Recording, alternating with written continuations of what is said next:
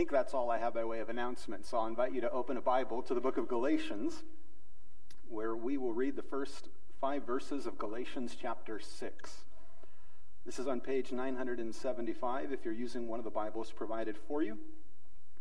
And uh, what we are doing as a church family is uh, going through a series of what is articulated in our mission statement to love God, to care for all people, and to communicate His word. But for the month of June, we have been going through what we mean when we say to care for all people. And that's articulated also back in the Welcome Center in this document of what we commit as a congregation of people to love our neighbors as ourselves, to walk in a manner worthy of the calling that we've been given, to use the varieties of gifts that we've been given for the common good. And then today, by restoring repentant believers in a spirit of gentleness, bearing one another's burdens, and so fulfilling the law of Christ. And then next week, we're blessed to have the Sobey family will be with us. Uh, but Scott will just jump into the series and he will finish it off in 1 Timothy chapter 2, 1 through 2, about the importance of prayer in the life of the church. Um, but we hope that you can be with us next week as the entire Sobey family will be here and they'll give us an update on the ministry in Ukraine. And then Scott will have the morning message as well. But here, Galatians chapter 6, verses 1 through 5. Brothers and sisters, if anyone is caught in any transgression, you who are spiritual should restore him in a spirit of gentleness. Keep watch on yourself, lest you too be tempted. Bear one another's burdens, and so fulfill the law of Christ. For if anyone thinks he is something when he is nothing, he deceives himself. But let each one test his own work, and then his reason to boast will be in himself alone and not in his neighbor for each will have to bear his own load. And that concludes our reading. One of the difficulties in this series is that each time we're in a passage, we're, we're jumping in like a helicopter and then jumping out and not going through the entire book to give it context. But Paul had just before this in chapter 5 been describing the difference between walking according to the Spirit and walking according to the flesh and all types of problems that we get into when we simply operate within our flesh and simply do what our desires crave and long for rather than submit and yield to what the Spirit would have us to do. But eventually, he details what a life yielded to the Spirit looks like. In verse 22 of chapter 5, he says, The fruit of the Spirit is love, joy, peace, patience, kindness, goodness, faithfulness, gentleness, and self control. Against such things is no law. And now he turns his attention to say, and those of us who do that and seek to live by the fruit of the Spirit to be filled with love and joy and peace and kindness, he challenges us if we see anyone caught in sin, not living according to that way, not manifesting those characteristics that he's just encouraged the whole congregation, not to embrace a posture of, um, if you will, protection and say, oh, we just need to get rid of you because you're not doing this. But that, that's not why Christ has called us into his body. He has called us into his body in order to be accountability for one another and to come alongside each other in our moments when all of us will yield to our flesh and not walk according to the Spirit. It's actually uh, it's pretty striking that he says, anyone caught in any transgression it's, it's fairly total. You know, I'd, I'd prefer it would read, you know, if someone you really like is caught in a certain type of transgression, then do this. But he doesn't. If anyone is caught in any transgression, you who are spiritual should restore him in a spirit of gentleness. And if you need to define what any looks like, you just go back to chapter 5 and the others when he talks about all the types of sin that are manifested when we live according to the flesh. But it's, it's a high charge and calling to say this. Now, we don't want to misread it. Um, there are ways to misread the Bible. Not everything that's said in it is immediately intended to be mimicked or followed. Uh, one of our little Bible story books that my boys love to grab and ask me to read is the story of Joseph. And uh, whenever we read the part where it says, you know, and Joseph was Jacob's favorite, you know, son, I'm still waiting for one of them to look up and be like, and who's your favorite? But they haven't asked me yet. Um, and the correct answer would not be to identify one of them, right? We, we can read that and say, I'm not sure the story's going to end well if, if it's so obvious within the family that the father favors one, that's going to create all kinds of problems. And sure enough, you finish the story of Joseph, and it does create all kinds of problems.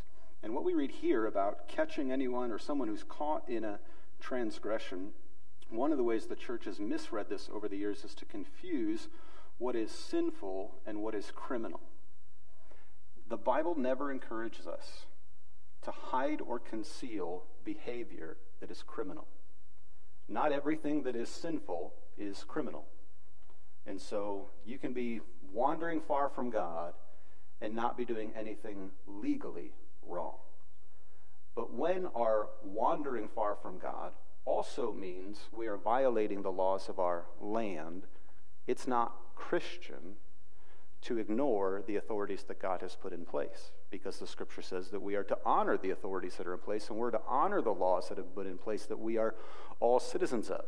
And that's written in the New Testament when no government official would have claimed any allegiance to the Lord Jesus Christ. All of them would have been pagan and foreign. And yet the charge is as a body of believers together to hold each other accountable, to help catch each other in sin at times when sinful also means criminal, to accept those consequences as part of being good citizens of our land. But even that, still, not primarily to do away with someone, but in a desire that what is righteous is upheld and what is evil is condemned.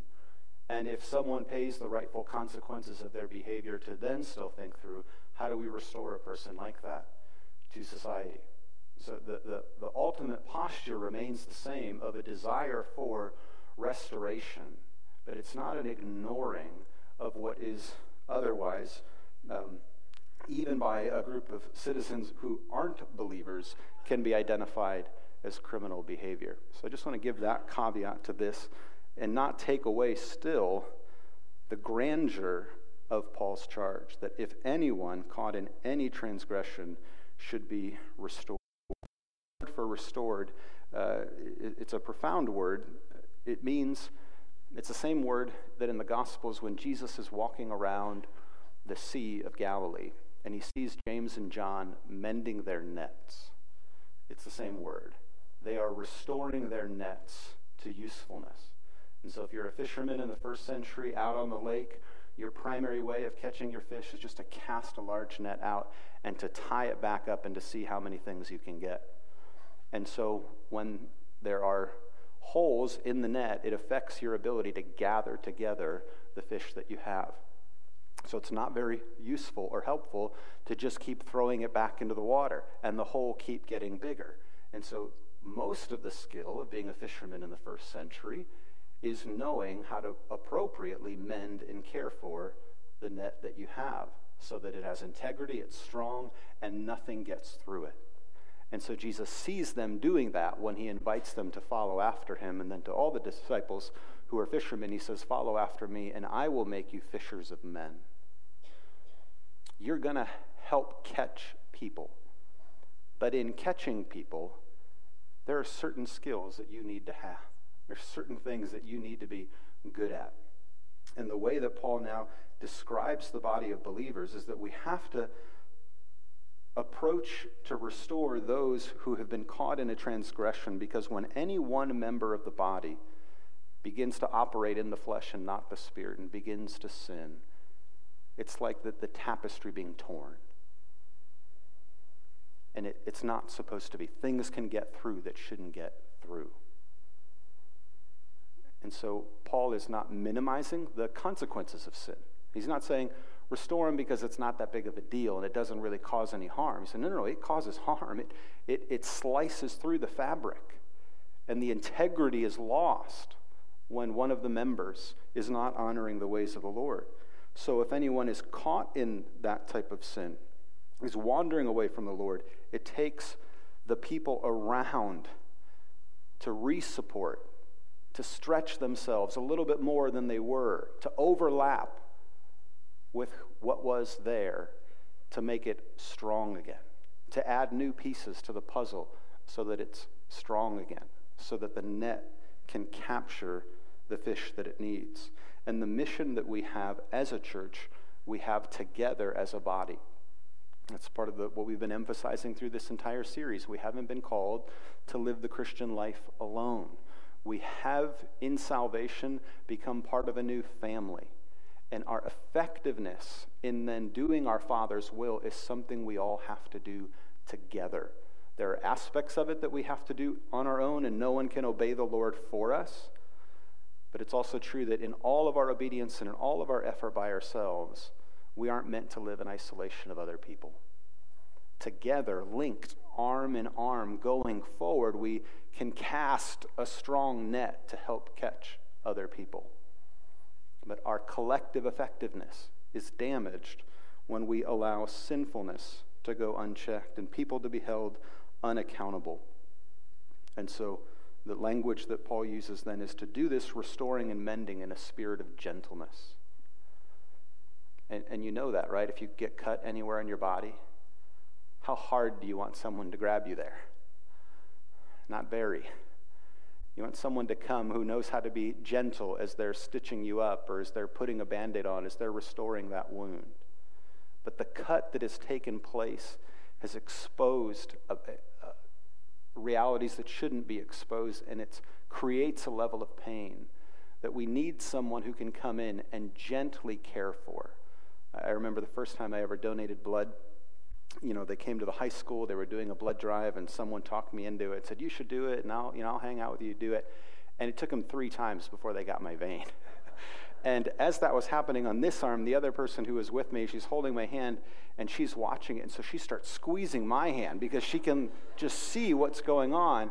And I, I didn't know which one hurt more her squeezing my hand or the needle going in and out a couple of times. But every time now I do have to go to a hospital, I mean, it's just a simple, small prayer that I'm like, please let it be someone who knows how to do this in one, you know, one try. And it's my responsibility to make sure my veins are visible too, so that's helpful. But you want someone who knows how to do it, but knows how to do it with as little pain to you as possible. And that's what Paul is saying. Sin hurts people. It hurts the sinner who's doing it. No one sins without consequences. No one wanders away from the Lord without hurting themselves and hurting other people. And entering into that in a way to say, stop doing that, is not to create more hurt or more pain, but to come in a spirit of gentleness. To say, let's help get this back together. Let's help shore this up. Let's make it strong where it's weak. And this needs to be done in a spirit of gentleness. And then all along the way, Paul also says it needs to be done in a spirit of humility. That's why he finishes the next phrase and keep watch on yourself, lest you too be tempted. Don't enter into anyone else's pain or their woundedness and come alongside them with a sense of superiority that you yourself could never be there. That you would never potentially make a mistake like that, or you would never be guilty of something like that. No, as you come alongside them and as you serve them in gentleness. Also, maintain what was the whole point of last week in a posture of humility. Maintain that as you love them and care for them. As part of our discussion this past week at the Wednesday morning Bible study, to just accept and realize that we're all capable of sin, and like within two minutes. Uh, for me, it seems to come out most when I travel um, and I'm in a totally new place, and I just think to myself, I am still just as capable of sin as ever. I really am. I've been living the Christian life for a while, but there's not this sort of accumulation that makes me unable to be stupid in a moment. and the moment I stop thinking that that's a reality is when you're on really dangerous ground when you think it's not a problem. I don't need to have safeguards up, and I don't need to have protection and accountability around me. And it's a consistent scriptural theme. Be careful, you who think you stand, lest you fall. And more often than not, the people that are able to keep on standing or to get up after they have fallen are those who can look in a mirror and say, I am capable of anything. So I need people around me. I need to be open about who I am, about what I struggle with.